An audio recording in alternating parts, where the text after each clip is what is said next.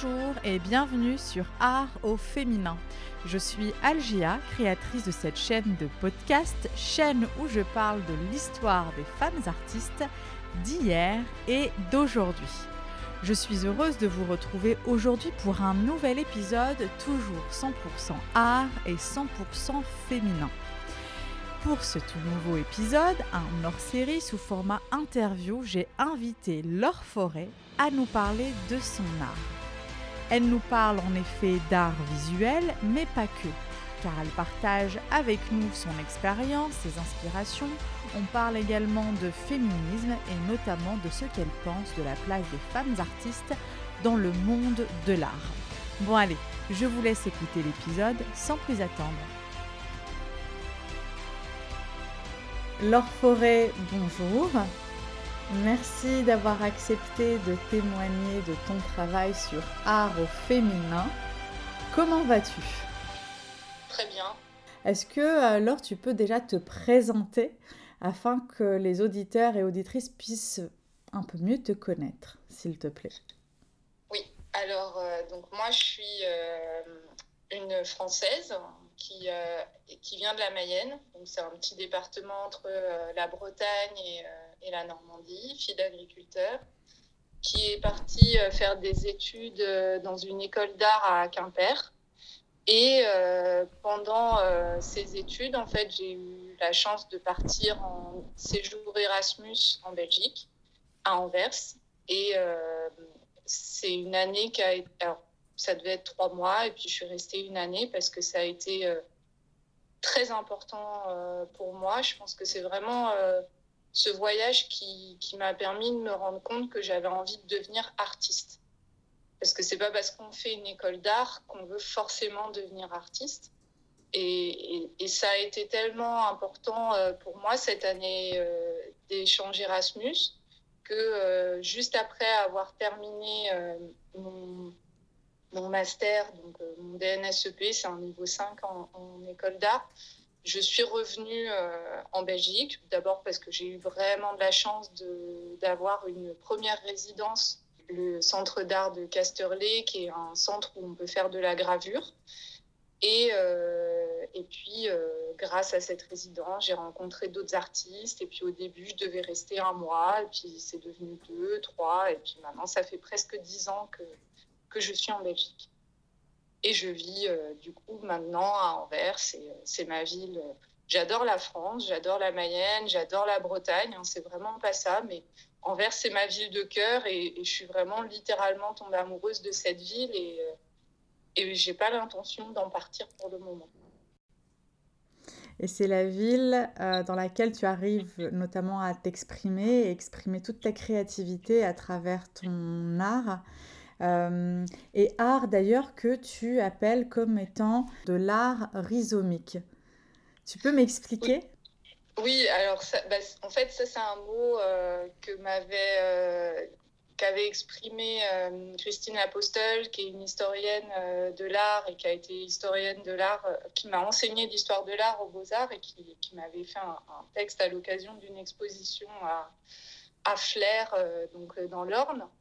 Et euh, moi, c'est un mot que j'aime beaucoup parce que c'est aussi emprunt euh, de la pensée euh, de Gilles Deleuze. Et la question du rhizome, ce que j'aime beaucoup dedans, c'est que ça ramène au végétal déjà. Et je, n'y peux rien, je, suis fascinée par cette question du végétal. Alors, est-ce que c'est parce que ma mère aime les plantes? Est-ce que c'est parce que mes parents sont agriculteurs? Je, ne sais pas.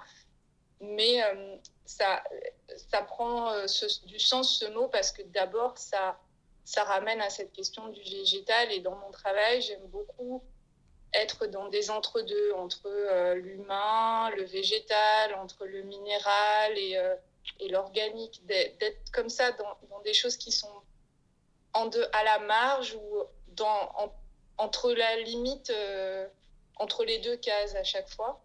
Et puis aussi parce que c'est vraiment une forme de pensée qui m'intéresse beaucoup, un peu comme la pensée en étoile, euh, j'ai plus son nom en tête, mais euh, qui est aussi un très grand euh, philosophe. Et, c'est, des manières de penser où à chaque fois les idées se suivent, mais créer des petites radicelles et des petites extensions et qui sont sous-jacentes aussi comme ça, où, où c'est pas forcément toujours conscientisé, mais qui, sont sous la terre comme ça et qui grouillent et puis tout d'un coup, pof, pof, ça sort.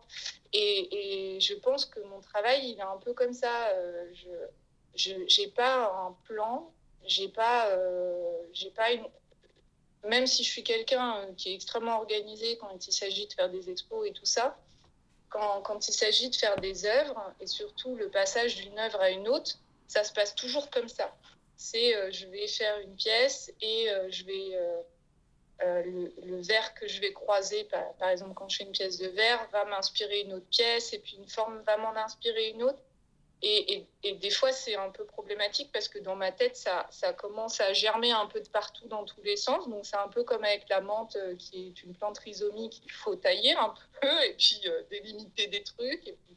Donc, surtout, je note beaucoup les choses et puis les, idées, des fois, disparaissent avec, avec le temps, mais, mais voilà, je suis obligée comme ça, toujours, parfois je me retrouve sur ma table avec parfois même 4-5 projets, et du coup, je suis un peu, c'est un peu difficile de, de m'y retrouver, donc euh, je dois faire la jardinière un peu de temps en temps pour ranger tout ça. Et pas seulement dans les idées, ce qui, c'est aussi dans les techniques, parce que euh, une, apprendre une technique va m'amener à découvrir une autre technique et encore une autre manière de faire. Et donc, du coup, les, choses, les choses en entraînent des autres. Quoi. Et en, tout cas, pour quelqu'un comme moi qui, qui au tout début de, de, sa carrière avait une grande peur de la page blanche et du vide, et que c'était vraiment des questions en tant qu'artiste que, que je me posais, des questions du style, mais ok, super, j'ai des idées maintenant pendant, pendant l'école, mais qu'est-ce est-ce que j'en aurai toujours? Est-ce que ça va toujours venir? Et euh, bah, je suis contente de me dire à 37 ans que euh, bah, je ne vais pas avoir peut-être le temps de tout faire, tellement il y en a trop dans ma tête. Donc c'est une énorme chance, mais en même temps, ça, ça devient. C'est l'extrême inverse du peur, de la peur du vide. C'est la peur de pas avoir tout, d'en avoir trop et de ne pas avoir le temps de tout faire. Mais c'est chouette. Bah c'est, c'est, en tout cas, c'est, euh, c'est rassurant. Quelque part, c'est rassurant parce que après, ça, c'est des vraies questions. Je pense que on... l'art, c'est une passion, ok, mais euh, c'est pas parce qu'on est artiste à un moment qu'on le reste toute sa vie. C'est pas obligatoire. Il n'y a pas de mal à ça n'y a pas de problème. On peut aussi avoir une envie d'être artiste à un temps donné puis s'arrêter. On peut aussi démarrer très tard. Enfin, il y a plein de possibilités. Mais, mais en même temps, euh, de dire ça, moi je me disais, mais si je fais pas ça, qu'est-ce que je fais quoi? Mm. C'est parce que, euh, parce que je pense que c'est depuis. À partir de 12 ans, j'ai dit, je veux rentrer dans une école d'art. Je disais pas, je voulais être artiste. Mais je ne sais pas pourquoi. Est-ce que j'avais lu un article ou quelque chose? Je voulais faire une école d'art, c'était euh, mon délire. Et puis, arrivé au moment où j'ai pu rentrer dans l'école d'art, à 18 ans, je me suis dit, OK, super, mais maintenant, qu'est-ce qui se passe avec ça? D'autant plus que, ben, voilà, moi, mes parents sont agriculteurs. Ils sont, alors, c'est des gens qui m'ont ouvert vraiment au monde de la culture et de l'art, euh, contrairement à ce qu'on pourrait imaginer euh, du cliché euh, de ce qu'est l'agriculture. Mais ce ne sont pas des artistes pour autant. Et donc, j'arrivais à 18 ans à l'école d'art avec moi ma petite idée que j'étais contente d'être arrivée, d'arriver là où je voulais aller, mais avec un avenir complètement incertain et puis avec des parents euh, extrêmement angoissés euh, de se dire que leur euh, fille allait partir faire des études extrêmement difficiles, avec pas forcément un avenir évident, et, qui se retrouvaient un peu dans leur position à eux, quelque part. C'est-à-dire que c'était, enfin, en tout cas à l'époque, à l'époque, et je pense que c'est encore pire aujourd'hui, l'agriculture, c'est un, métier très très dur où tu travailles beaucoup pour pas beaucoup de de, satisfaction et de récompense. Et, je pense qu'ils auraient préféré que, leur fille, elle fasse un truc euh,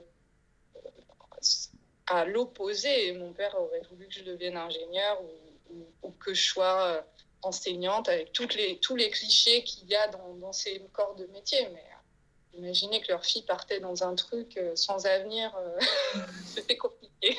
Donc ça, 18 ans, avec tout ça dans la tête, c'est un petit peu particulier, mais bon, voilà. Ouais. Alors justement, parle-moi un peu plus de ton art. Donc tu m'as parlé de tes inspirations. Donc c'est plus la nature qui, euh, qui t'inspire, on va dire, c'est ça? Alors la nature, mais euh, d'abord le corps. Et D'abord l'expérience personnelle du corps. Je pense que la nature, elle est venue parce que j'ai une expérience euh, charnelle avec la nature aussi.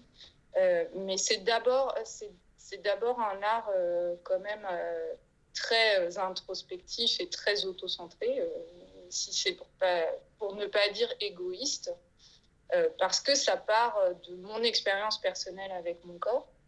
Et donc ensuite, parce que, parce que je, je travaille sur des choses de l'intimité, mais je ne pense pas être dans l'autobiographie euh, ouverte non plus. Et donc je parle de mon corps, des corps en général, de, de, notre rapport à notre corps qui peut être compliqué et, et des limites, de, des frontières, de, du, bord, de, la marge.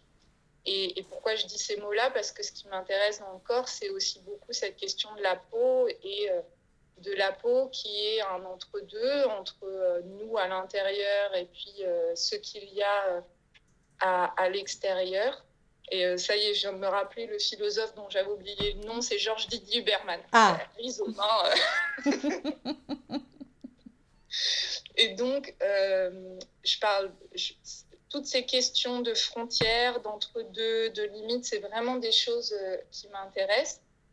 Et puis, euh, partant de ces questions-là, bah, je suis aussi allée dans, dans les questions de qu'est-ce qui se passe à l'intérieur du corps. Donc, j'ai beaucoup euh, travaillé, je le fais encore aujourd'hui, sur les organes, sur, sur, sur qu'est-ce qu'est-ce que j'imagine de ce qui se passe dans mon corps que je ne peux pas voir.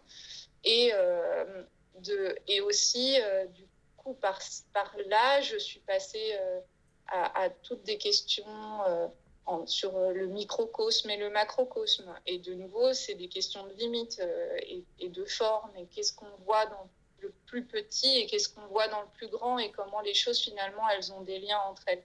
C'est donc c'est un peu, c'est un peu cet univers-là et ces obsessions-là qui m'attirent.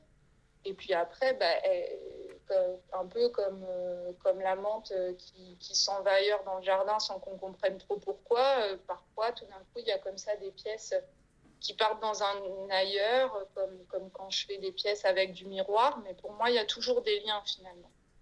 Et donc, à partir de ces obsessions-là, de, de, ces questions, de ces pratiques, ben, j'ai J'utilise plein de techniques différentes. J'ai d'abord fait beaucoup de dessins euh, au début parce que bah, le dessin, ça a l'avantage de pouvoir être fait sur un tout petit carnet ou sur une grande feuille. Mais euh, quand on n'a pas d'atelier ou qu'on a peu de place ou qu'on voyage beaucoup, bah, le dessin, c'est hyper pratique, hyper facile. Et puis, euh, après le dessin, j'ai eu envie quand j'ai pu commencer à faire des expositions et notamment des expos solo, individuelles, ben, je me suis rendu compte que j'avais ça m'embêtait de n'intervenir avec mes dessins que sur les murs. Et donc, il a fallu que je, trouve des stratagèmes pour euh, devenir une sculpteur que je ne suis pas. Je ne suis pas une sculpteur, et, je dis pas ça parce que j'aime pas la sculpture, j'adore la sculpture, je souhaite être une sculpteur, mais, tu te définirais comment? Moi, je, alors, euh, c'est empreint de l'anglais. Euh, en français, on dirait artiste plasticienne, mais moi, j'aime bien artiste visuel. Ok. Parce que, euh, parce que je pense que. alors, j'aime bien hein, le côté de, de, cette idée d'artiste plasticien qui est dans la matière, mais j'aime bien aussi cette idée que c'est aussi d'abord le visuel qui compte. Donc, je, visual artist. Ben voilà, je suis. Euh, je, suis euh, et, je crois qu'en néerlandais, c'est de Kunst et c'est aussi euh, l'art de l'image en fait. Bild, c'est une image. Je ne me considère pas comme sculpteur, bon, c'est un peu. Hmm. je, me, je, me, fais avoir à mon propre jeu parce qu'aujourd'hui, il ne faut pas se leurrer, je fais de la sculpture. Je... Mais c'est pas vrai tout à fait parce que systématiquement, mes pièces, je les démarre en 2D. Parce que c'est vraiment de construire une forme en 3D avec toutes les facettes en même temps. Ça, je, je, n'arrive pas à. C'est difficile mentalement pour moi de le faire. Par contre, de penser des choses à plat et ensuite les construire en 3D, ça, j'y arrive. Euh, par exemple, une amie artiste euh, qui, euh, qui, fait beaucoup d'œuvres en crochet. Et par exemple, elle fait du crochet 3D. Et donc, c'est une artiste qui s'appelle Lydie Chamaret. Elle fait du crochet en 3D. je trouve ça absolument fascinant. Quoi. Mm-hmm. Parce que c'est pas, c'est pas elle fait de sa dentelle ou sa broderie à plat et ensuite elle construit. Non, elle, elle pense pendant qu'elle le fait en 3D. De la même manière, quand tu vois des, des sculpteurs euh, euh, sur marbre ou sur bois, je pense en, à Anvers par exemple, on a un, artiste qui s'appelle Attar Jaber et qui fait vraiment de, la sculpture de marbre.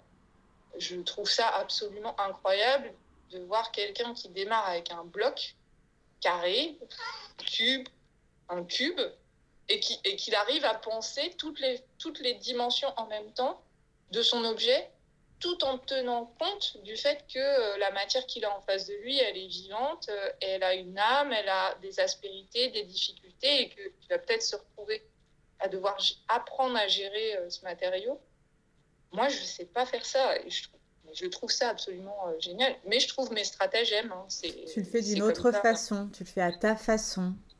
Exactement, je triche, je passe mon temps à tricher, mais c'est l'art, la triche. Donc c'est très bien. Disons que tu as su t'écouter et tu t'es dit, ben voilà, ma façon de fonctionner, elle est telle qu'elle.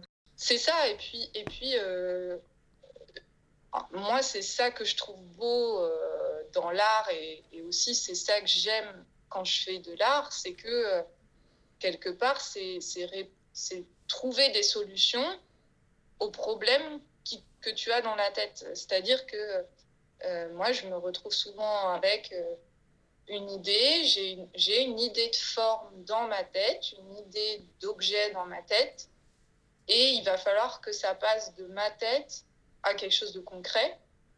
Et euh, comme je suis quelqu'un qui n'aime pas, qui aime pas trop refaire toujours les mêmes choses, mmh. parce que, parce que j'aime bien me prendre la tête, voilà, et, et, résoudre des problèmes, mais c'est ça que j'aime aussi dans, dans, le travail. Et évidemment, euh, l'idée que j'ai, je vais, je vais réussir à, répondre à cette idée-là d'une certaine manière, mais je la donnerai à un autre artiste, cette idée, il y répondrait d'une autre manière. Et du coup, c'est ça aussi qui fait qu'une œuvre, elle est personnelle et elle est très particulière à une personne. C'est qu'elle est aussi la démonstration quelque part de, ma manière à moi de penser, comme, comme une formule mathématique peut être répondue de, du moment qu'elle est un peu complexe, de différentes manières suivant, euh, mm. suivant euh, la tête qui, qui, réfléchit à ce, à ce problème-là. Et quels sont les matériaux que tu utilises pour pouvoir exprimer toute cette créativité que tu as? Les plus récents, c'est le verre euh, et le tissu. En tout cas, ça, c'est les deux que, que j'utilise vraiment beaucoup. Mais euh, il y a aussi euh, la nacre, il y a les perles de rocaille, il y a les fils, il y a, y a le, papier, il y a le métal. C'est très... Oui, pour le, pour le coup, ça, c'est ça, c'est extrêmement varié. Et, mais en même temps, ils ont tous une. Pour moi, en tout cas, ils ont tous euh, des liens en commun euh, qui sont que euh, il y a dans tous ces matériaux de prédilection, en tout cas, des, fragilités, des possibilités de transparence, de, des possibilités de jeu de lumière. et, et c'est ça qui. Je pense que c'est ça qui m'attire beaucoup vers eux. Tu avais mentionné tout à l'heure euh, la, question du féminisme en disant que c'était quelque chose qui te parlait en tout cas davantage. Euh, si tu le souhaites bien, on va, euh, on va rentrer dans ce sujet-là. et notamment en fait donc le féminisme et l'art, notamment l'histoire de l'art. Et j'aimerais en fait avoir ton avis sur la place des femmes artistes dans le monde de l'art. Alors, c'est catastrophique. Pourquoi? Mais, alors, en tout cas, je trouve que c'est catastrophique, mais qu'il y a du progrès en ce moment. En tout cas, depuis mm. les années 70 où, où, les femmes euh, se sont vraiment impliquées dans l'histoire de l'art et vraiment des femmes, parce que c'est triste, hein, mais mm. ça passe par ça, où des femmes sont allées faire l'histoire de l'art aussi, euh, ça, s'est amélioré et heureusement que ça s'améliore. Mais euh, pourquoi c'est catastrophique? Bah Parce que euh, moi, j'ai 37 ans et que je, alors, je parle de mon époque, je parle de, à, partir de moi. Donc, c'est mon expérience. Je ne vais pas me permettre de dire que c'est l'expérience de tous. Mais en école d'art, on était. c'est même avant. c'est même avant l'école d'art, je trouve que ça se passe. Ça se passe ça se passe partout autour de soi et c'est c'est pas que en, école c'est pas que dans l'art que ça se passe je pense quand j'étais petite ou quand quand j'étais euh, collégienne et lycéenne combien combien de livres ai-je lu euh, euh, écrits par une femme? Par une philosophe femme. Alors des histoires de femmes écrites par des hommes oui ça alors là pas de souci. Des tableaux de femmes peintes par des hommes ça aucun problème. Mais vraiment euh, des femmes.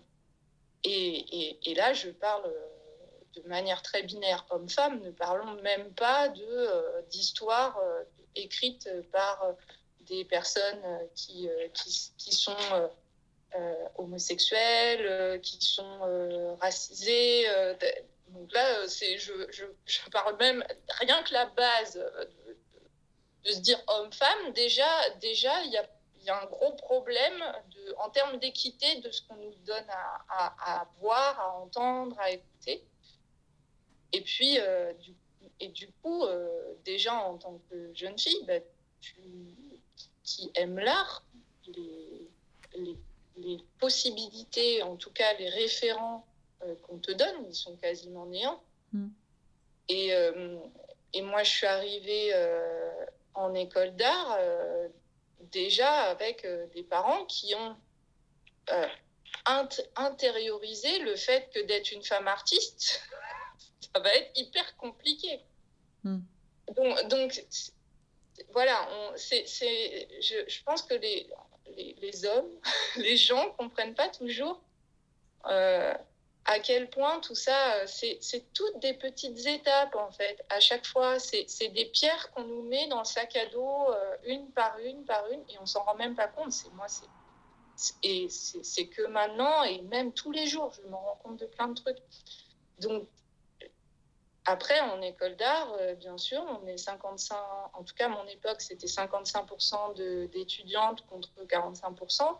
Mmh. J'avais une prof d'histoire de l'art femme et une prof de gravure qui était femme, mais euh, qui a été euh, assez odieuse avec moi euh, dans, dans, un couloir qui m'avait expliqué que un ami à moi qui était aussi dans cette école allait lui devenir un artiste et pas moi parce que j'étais une femme et que les femmes elles s'arrêtaient après l'école d'art et qu'elles ne pouvaient pas vraiment devenir artistes finalement alors qu'elle-même elle était ah. prof de gravure. Hein, et mais j'en ai des j'en ai des énormes comme ça sans, sans, parler du harcèlement ou des jeux euh, de pouvoir qu'il peut y avoir avec les profs je me souviens d'un écrivain qui nous avait expliqué qu'une femme elle ne pourrait jamais vraiment être une artiste hein, parce que euh, contrairement aux hommes parce qu'une femme elle enfante et l'enfantement c'est l'œuvre d'art ultime alors qu'un homme, lui, qui ne peut pas enfanter, bah, il est dans cette recherche-là. Donc, faut, faut et là, je vous en donne que deux, hein, mais j'en ai à mon panel euh, des milliers. Mais imaginez une personne qui, est en construction, qui n'est pas trop sûre d'elle, qui, qui n'est pas de ce milieu-là, qui ne connaît pas toutes ces choses-là et, et, qui, et qui, bam, voit que les profs, ce ne sont que des hommes, bam, on lui sort des trucs sexistes, mais en plus, euh, dit sous, coup de vérité. Je veux dire, ce sont des profs qui des professeurs mm. qui nous disent ça. C'est pas, c'est pas une amie, euh, c'est pas quelqu'un. Euh. Et puis, euh, et puis bah, en histoire de l'art, on ne nous montre pas tant que ça de, personnages, de, d'artistes femmes. Donc, il faut aller les chercher. Mais aller les chercher, ça veut dire qu'il faut se rendre compte qu'elles manquent, qu'elles n'existent pas dans, dans, les, dans, dans les livres d'histoire de l'art. Il faut, faut, faut que ça tilte dans le cerveau de se dire mais c'est bizarre, tiens, pourquoi on me parle que d'hommes? Pourquoi on ne parle pas de femmes? Il faut faut avoir déjà mentalement euh, le switch pour s'en rendre compte. Et moi, ça m'a mis énormément de temps. C'est vraiment au fur et à mesure, c'est pas, c'est, ça a été très très lent. Et, et du coup, euh, quand, quand, on prétend que, mais enfin, euh, faut dire aussi qu'il n'y avait pas tant d'artistes femmes à l'époque. Sauf que quand on commence à vraiment chercher, on se rend compte qu'en fait, si, il y en avait des artistes femmes, mais leur art n'était même pas considéré comme de l'art. Je te donne l'exemple, par exemple, euh, que, que j'ai découvert il n'y a pas très longtemps grâce à une magnifique expo de Berlin 2 de Brückere euh, au Hof van Beusleden. C'est un, un, musée euh, qui a lieu à Malines. Et ils ont présenté des, alors c'est des, des, espèces de retables, donc des choses qui s'ouvrent et qui, qui, se ferment, qui ont été, qui sont toutes avec plein de petites fleurs dedans, toutes très végétales comme ça, et qui ont été faites par des, des, sœurs. alors je crois que ça date du 12-13e siècle, mais vraiment, il faut aller voir, c'est les sœurs de Malines, et sœurs de Malines Retable, je suis sûre que vous trouvez ça. Et euh, c'est Berlin II de Brückere, qui est une femme artiste, qui, euh, euh, qui, qui, a exposé en même temps que ce travail-là. Et parce qu'il y a, y a, une curatrice qui avait envie de montrer ces œuvres-là. Mm. Et ce sont des œuvres. C'est une vraie création d'œuvres collectives par des femmes avec une vraie recherche de végétaux, de comment faire les faire, faire ces fleurs et tout ça ce n'est pas considéré comme de l'art. Parce que, voilà, il y a, des historiens, et on le dit toujours, hein, l'histoire, elle est faite par les vainqueurs, ont décidé que ça, c'était pas de l'art. Et comme on décide que bah, de faire de la couture, c'est pas un beau, c'est pas un des beaux arts. Hmm. La, la, sculpture, le marbre, oui, ça c'est les beaux arts. Mais le travail de couture, le textile, c'est de l'artisanat euh, au mieux, quoi, mais ce n'est pas un beaux-arts. Et donc, et donc c'est, ça qui, est assez fou. Euh, je, je... Et encore une fois, hein, moi je dis ça, euh, c'est, je vais encore en découvrir. Hein, je, je, n'ai que.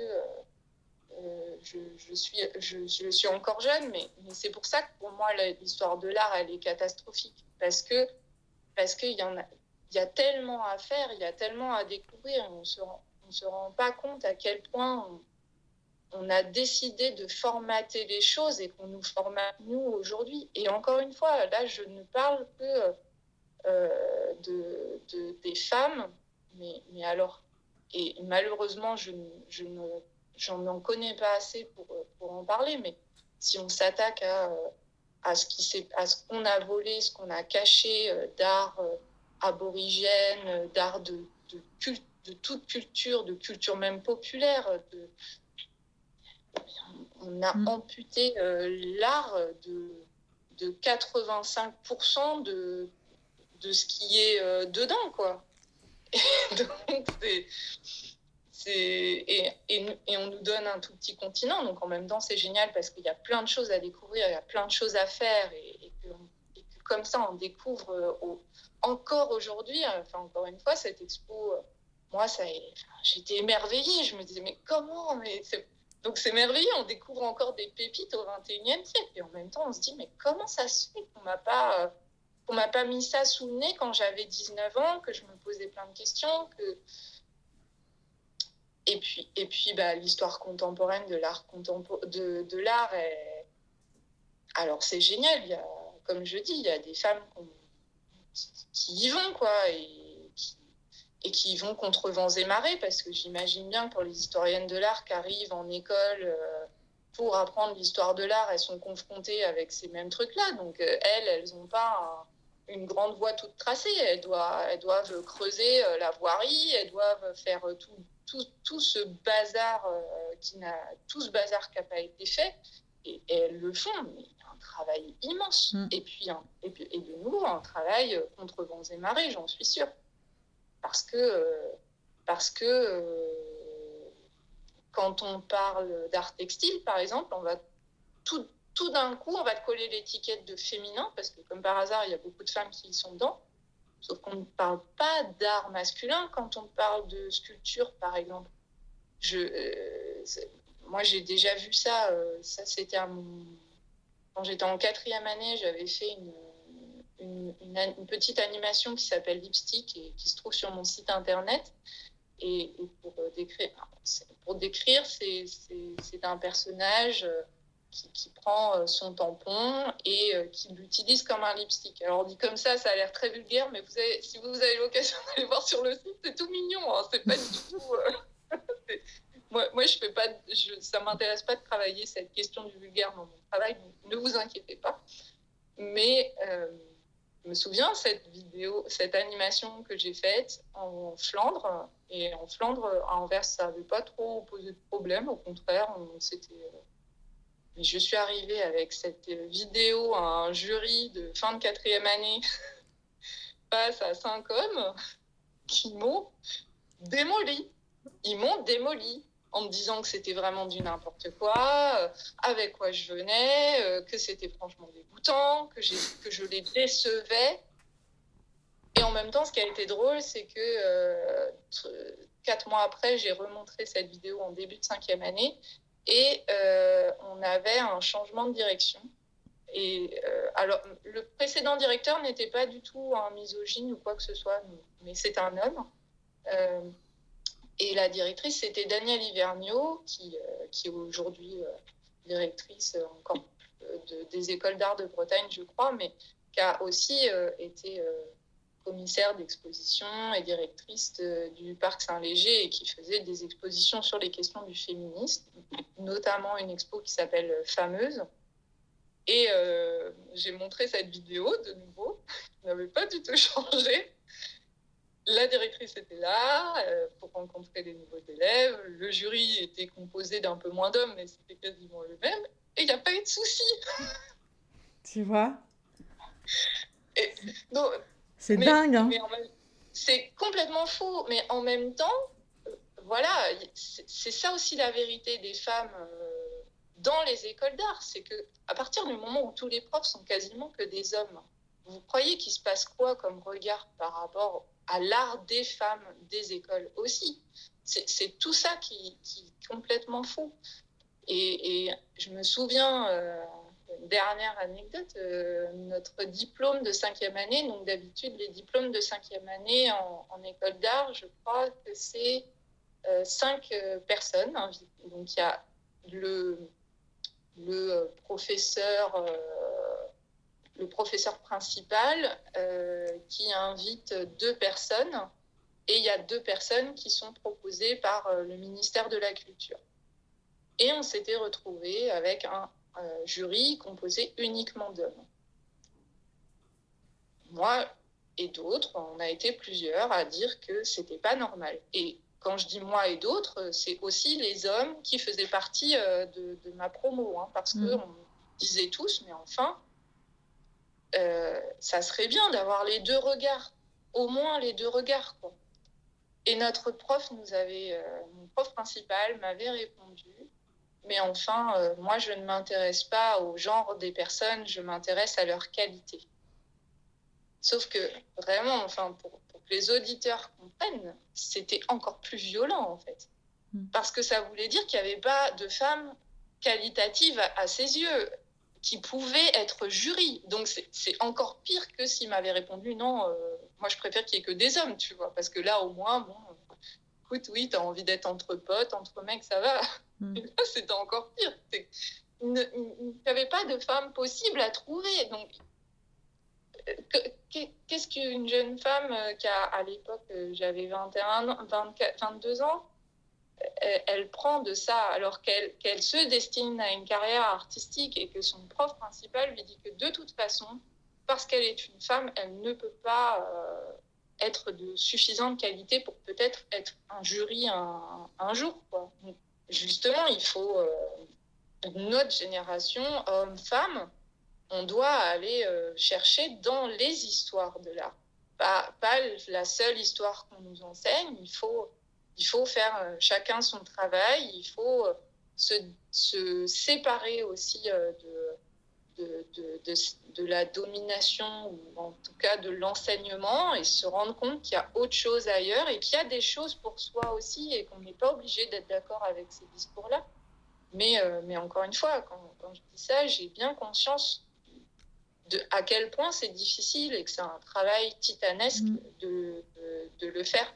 Mais de, de, croire que, oh oui, mais non, mais c'est bien mieux aujourd'hui, euh, contentons-nous, on nous parle de cinq femmes euh, dans, dans les livres d'histoire. Il y a des expos où il n'y a que des femmes, c'est génial, quoi. Ne nous plaignons pas. Si, si, il faut se plaindre et il faut, il faut en avoir conscience et, se questionner par rapport à tout ça. Être curieux, quoi. Aller au-delà euh, des choses qu'on nous propose. Oui, et puis, et puis se questionner euh, quand, quand, on participe à une exposition ou qu'on voit, euh, ou qu'on voit des expositions qui ont lieu, ou par exemple, tout d'un coup, il y a euh, 10 mecs et 10 hommes, une expo. Et quand on, tu fais une expo avec 10 femmes, on va toujours te parler du féminin, mais une expo de 10 hommes, c'est la neutralité, en fait. Il n'y a pas mm. de problème. Mm. Et je suis sûre qu'on ferait une expo avec 10 homosexuels, on, on te le mettrait quelque part. Complètement c'est la spécificité. Mais l'homme, c'est le neutre, en fait. Donc, moi, régulièrement, je vois des expositions comme ça où c'est dramatique. Où on voit une expo où on te parle d'un sujet, je ne sais pas, admettons, euh, le, le, la transparence, et on va te mettre 10 hommes. Et il n'y a même pas, on ne te parle même pas, oui, c'est 10 hommes, euh, on a choisi 10 hommes en particulier. Non, on ne se justifie pas du tout de ce genre de choses. Par contre, on passe son temps à justifier quand on n'expose que 10 femmes. Ça, je...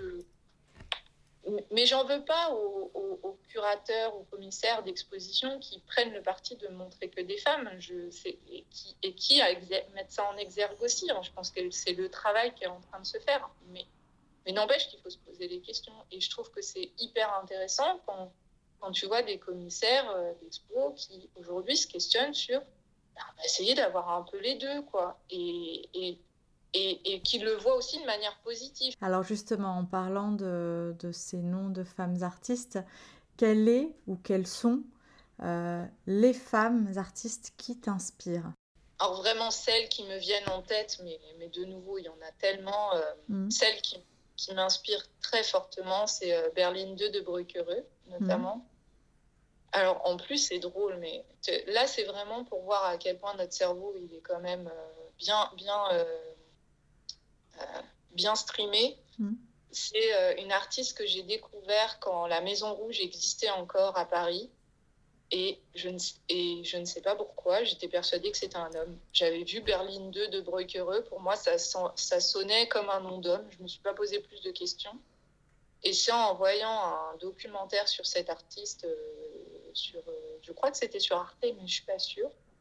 Je me suis ah, ah bon, euh, alors c'était encore plus cool pour moi parce que pas, pas, parce que pas parce que je valorise plus le travail des femmes mais parce que euh, parce que tout d'un coup je je ne sais pas il y avait encore plus de liens où je me sentais encore plus en connexion avec son travail et et, puis de me dire waouh une femme qui fait une telle exposition mais c'est incroyable donc, il y a, et, je continue de suivre son travail. C'est absolument euh, Enfin, c'est facile. Enfin, c'est c'est euh, sublime et en même temps terrible, un peu, euh, un peu comme euh, le poème de Baudelaire, Une charogne, quoi, où on est capable de faire un truc beau en même, et en même temps on parle d'une décomposition. Quoi. Mm. ça, c'est vraiment une artiste qui m'inspire énormément il y a, euh, mais il y en a tellement d'autres, euh, notamment en Flandre. Euh, il y a une artiste qui s'appelle Trace Demitz qui, qui, fait beaucoup de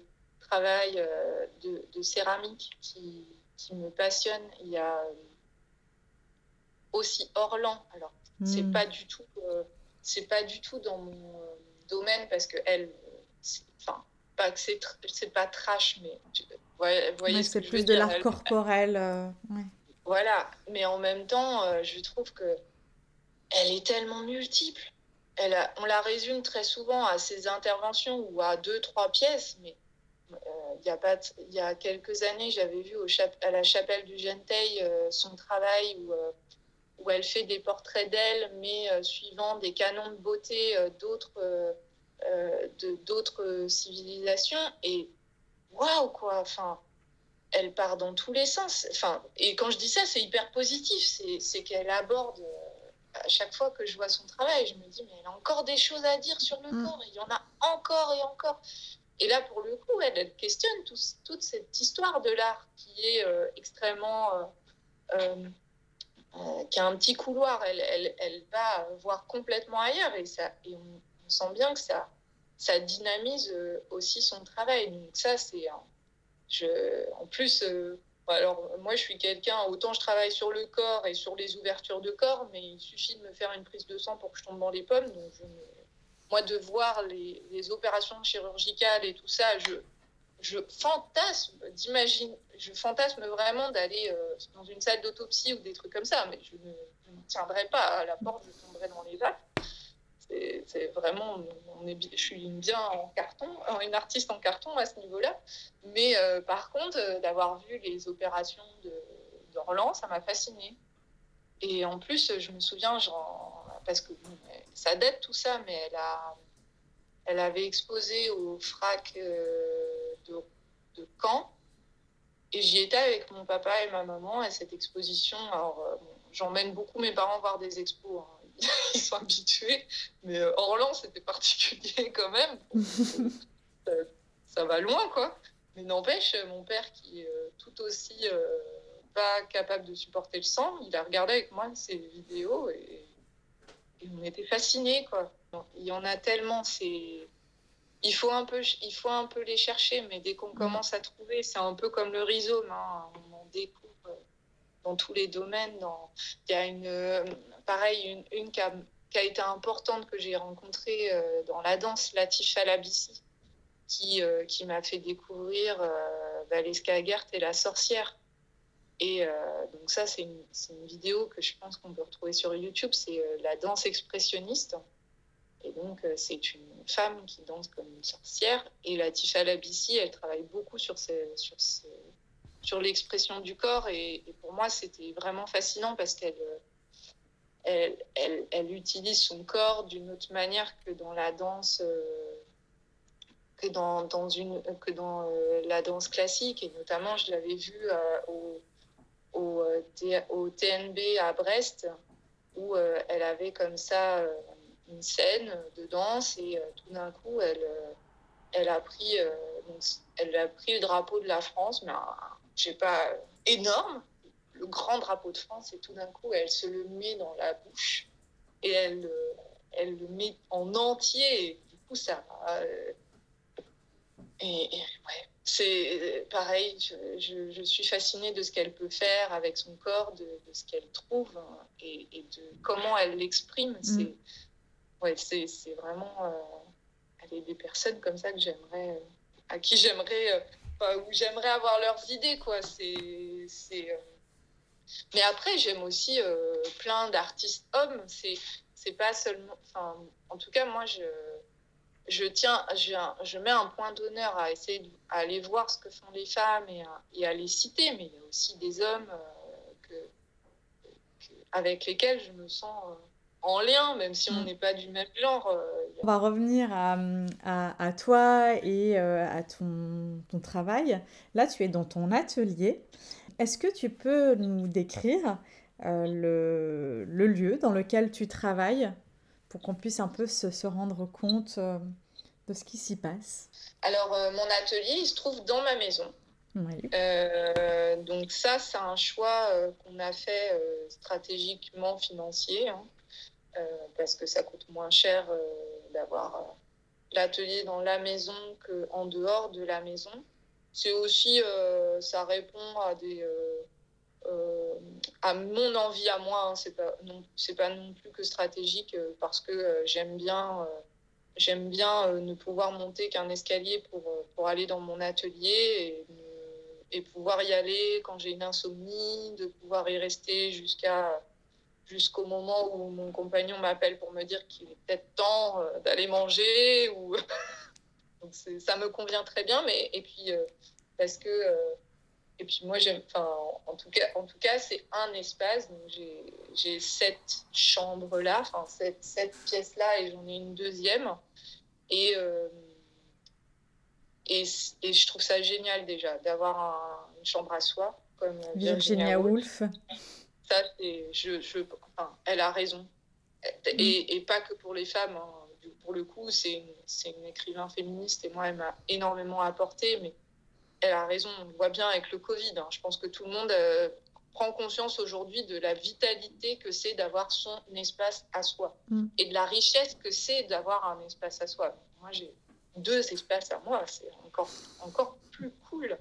Et, mais donc, du coup, c'est quand même un petit espace. Il ne faut pas imaginer euh, le grand atelier euh, énorme avec plein de places et tout. C'est plutôt quelque chose à dimension humaine. Et, euh, et, et, du coup, euh, dans cet atelier se passe tout. Je fais rarement. Euh, donc, par contre, du coup, je suis obligée à chaque fois de réfléchir les pièces pour qu'elles puissent sortir de la porte et passer l'escalier. Et c'est pas toujours évident avec certaines pièces. Mais du coup, je suis obligée d'y penser et c'est pas plus mal. Et ce qui se passe dedans, bah, c'est un mélange. Hein. Il y a en ce moment, il y a des, des plus anciennes pièces parce que j'aime parce que j'ai besoin de les voir et puis aussi parce que comme il y a parfois des gens qui viennent dans mon atelier, ben je, présente aussi des anciennes pièces. Et puis bah, il y a des mélanges, il y a des pièces finies, euh, des pièces qui, sont, qui viennent juste d'être terminées, il y a, il y a des pièces en verre, il y a, il y a des tissus, il y a, il y a des volumes, il y a des choses euh, à plat. Et, euh, et, parmi tout ça, bah, il y a un peu de bazar parce que là, je viens juste de terminer une pièce et donc euh, j'en suis au stade où une pièce vient d'être terminée. Donc je vais ranger lundi pour, pour attaquer une nouvelle, une nouvelle chose lundi.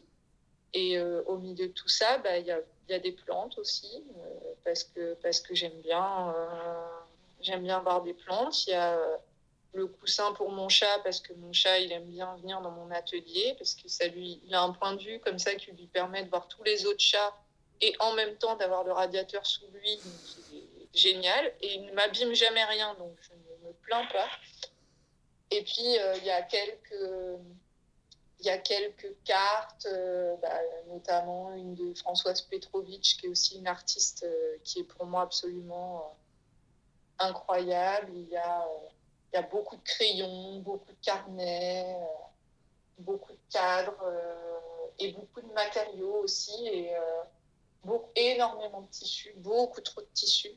Mais c'est parce que je, je, avec les matériaux, c'est vrai que ça, j'en ai pas parlé, mais je, alors autant parfois c'est des idées qui me viennent, c'est des idées qui me viennent, et parfois c'est aussi en allant chez mon marchand de verre ou marchand de tissu, je tombe en amour avec mhm. euh, des matériaux. Mais enfin vraiment, il y a comme ça tout du verre. Euh, je n'ai aucune idée de ce que je vais faire avec, mais je l'aime trop et donc je l'achète. Et, euh, et ça va pas, c'est pas bien, hein, c'est n'importe quoi. Mais en même temps, pour le moment, j'ai rarement des pertes. Il y a parfois comme ça des tissus ou des verres qui restent en dormance pendant des mois, voire des années. Et puis tout d'un coup, euh, voire parfois, j'oublie que je les ai. C'est vraiment pas OK, mais euh, c'est pas du tout. c'est pas bien en termes de pensée écologique, mais, mais je ne jette pas. Mm. Et à un moment donné, euh, l'idée arrive avec, avec le matériau et, et, oh, c'est très bien parce que du coup j'ai le matériau qui est déjà là, donc j'ai pas besoin d'attendre que de chercher le matériel ou quoi. Et, donc ça se fait un peu, un peu comme ça quoi. Et tout à l'heure, donc tu disais que tu venais euh, tout juste de terminer une pièce. Peux-tu euh, en parler? Oui, bien sûr. Bah, elle va. Euh, je, je, je, tease sur Internet, sur Instagram, mais la pièce est terminée. Là, j'ai pris des photos. Je suis en train de, de terminer des plans pour, euh, parce que je vais en faire une, une vidéo YouTube, parce que Mhm. je, depuis euh, quelques temps, j'ai toujours, bien, toujours bien aimé montrer euh, euh, les, euh, les process, les manières de faire sur Instagram. Et puis depuis quelques temps, je m'amuse à faire l'exercice, mais sur une pièce de A à Z. Et donc là, elle, elle va avoir sa vidéo YouTube qui va sortir dans, dans pas longtemps. Et donc, c'est une pièce qui s'appelle Guerres intestines. Alors, les titres chez moi, c'est un truc hyper important. Enfin, pas, pas, pas que ça doit être important pour le regardeur, mais pour Mhm. moi, c'est vraiment euh, une, une pièce qui n'a pas de titre n'est pas terminée. Je, je, j'ai- et j'ai besoin que le titre a du, ait du sens. Donc, je, je, c'est un, donc là, là, elle s'appelle Guerre intestine parce que je- j'aime bien. euh, parce que c'est des intestins. et qui sont rouges. Ouais. On- et puis qui sont sortis un peu comme si euh, un écorché auquel on avait euh, pris les intestins qui, qui pendent. Donc, euh, bah, de nouveau, quand je le dis comme ça, vous allez avoir une image pas très très agréable, mais en vrai, c'est une œuvre qui est faite avec de l'organza de soie, qui est brodée. Et donc, c'est une broderie que j'ai faite dans un premier temps à l'aiguille, et puis grâce à, quelqu'un qui, qui me suit sur Instagram et que je suis, euh, qui m'a dit Mais pourquoi tu fais pas ça au crochet de Lunéville? Et j'ai dit Mais non, ah, ah, mais en plus, j'ai un crochet de Lunéville, parce que ça, j'ai un crochet de Lunéville euh, dans mon atelier depuis trois ans que j'ai jamais utilisé, hein, mais, mais je l'ai. ah, mais je vais essayer. Et du coup, je l'ai faite euh, pour les trois quarts en crochet de Lunéville, parce que pour le coup, ça va quatre fois plus vite le crochet de Lunéville. Donc j'étais toute contente, j'ai appris une nouvelle technique. euh, c'est la base de la base du crochet de Lunéville, mais je suis contente hein, quand même. Et, euh, et donc c'est euh, une broderie que j'ai commencé euh, en juin, juillet 2020, que je pensais avoir fini, mais elle pendait dans mon atelier, elle aurait dû être exposée, et puis elle n'a pas été parce que c'est une expo qui a été annulée à cause du Covid. Mm. Et elle restait dans mon atelier, je sais pas. Elle me. Manquait un truc. Elle, faisait, elle faisait 3 mètres de long, maintenant elle en fait 12, je crois, quelque chose comme ça. Donc du coup, en fait, euh, je l'ai rallongée et maintenant sa forme euh, me convient beaucoup plus. On, est dans des très très longs intestins, encore que euh, je pense qu'au niveau de la longueur du système digestif, on ne doit pas être si loin, si loin que ça en termes de dimension. Ça, je trouve ça rigolo euh, aussi. Et du coup, c'est euh, ça, par contre, c'est quelque chose que j'aime beaucoup faire dans mon travail, c'est de parler de choses euh, euh, tabous ou peut-être ragoûtantes, un peu dégoûtantes, mais tout en les mettant en valeur et en, jouant entre une, beauté technique ou une beauté du matériau que j'utilise pour représenter quelque chose qui n'est pas super beau ou super. euh, Enfin, des boyaux, euh, c'est pas. euh, c'est pas, c'est pas ce qui a. Esthétiquement, moi, je peux trouver ça très beau, mais voilà, c'est pas, c'est- pas ce qu'on imaginerait de super beau. Et, et en plus, c'est, moi, c'est ça que j'aime beaucoup avec les boyaux, c'est que.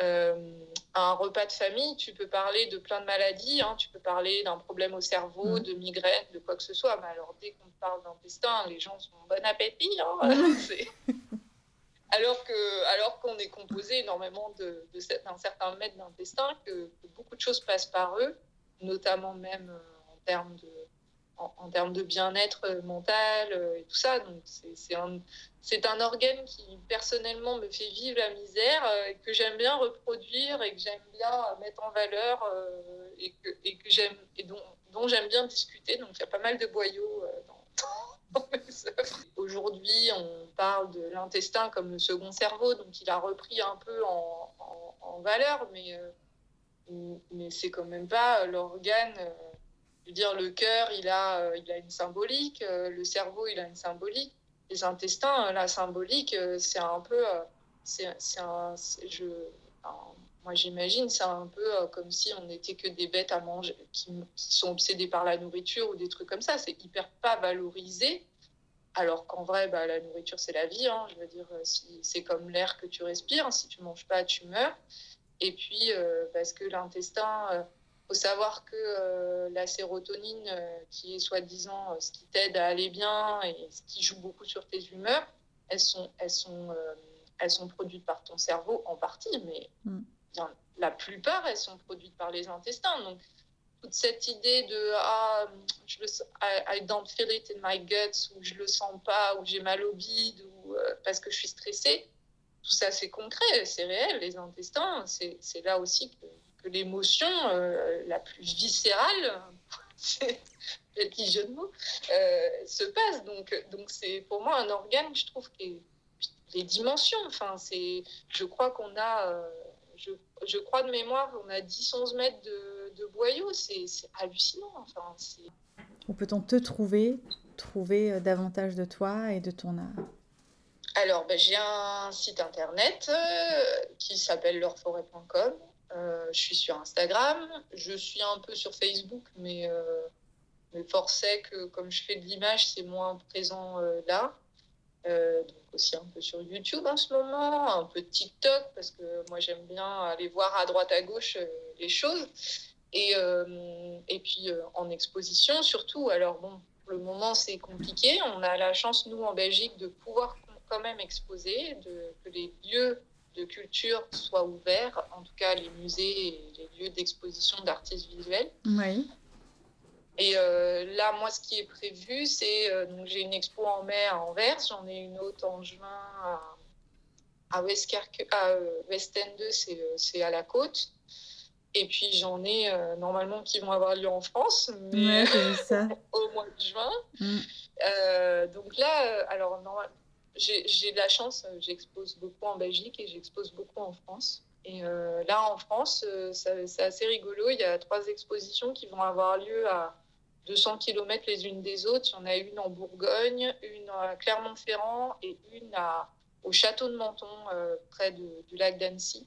On attend que M. Macron nous dise que ça réouvre. On attend que la Belgique nous dise aussi que les frontières se réouvrent. Et puis, on espère que tout ça va avoir lieu. Mais voilà, c'est vrai que pour le moment, euh, je, je produis des œuvres euh, sans aucune certitude qu'elles soient exposées. Et ça, c'est très bizarre pour moi parce que j'ai beaucoup de chance. Parce, mais depuis une dizaine d'années, je, je ne produis des œuvres que parce que j'ai des expos j'ai pas besoin. Enfin, c'est une chance incroyable. Mais c'est vrai que le Covid, ça m'a ramené à un truc un peu étrange pour moi, qui est de faire sans être sûr que l'œuvre est vue. Et alors, moi, je sais qu'il y a beaucoup d'artistes qui ça leur pose pas de problème, mais pour moi, le public, c'est hyper important. Mm. Une œuvre, elle n'existe pas euh, tant qu'elle n'est pas ailleurs, euh, vue par d'autres et, euh, et qu'elle n'a pas rencontré d'autres regards que le mien. Quoi. Ça, ça n'a pas beaucoup de sens pour moi euh, autrement.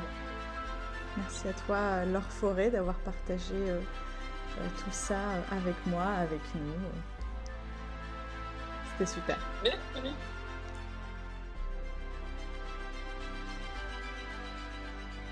Je tiens encore une fois à remercier Laure Forêt pour cet échange riche en informations. Je partage avec vous des liens en légende de l'épisode afin que vous puissiez trouver ses travaux. N'oubliez pas de commenter, de laisser 5 étoiles à l'épisode sur votre plateforme d'écoute, de partager avec vos proches afin que l'épisode soit davantage écouté. Je vous retrouve très vite pour un nouvel épisode, toujours 100% art et 100% féminin. En attendant, retrouvez-moi sur le compte Instagram et Facebook Art au féminin pour encore plus de contenu. Merci pour votre écoute. Belle journée, belle soirée à vous.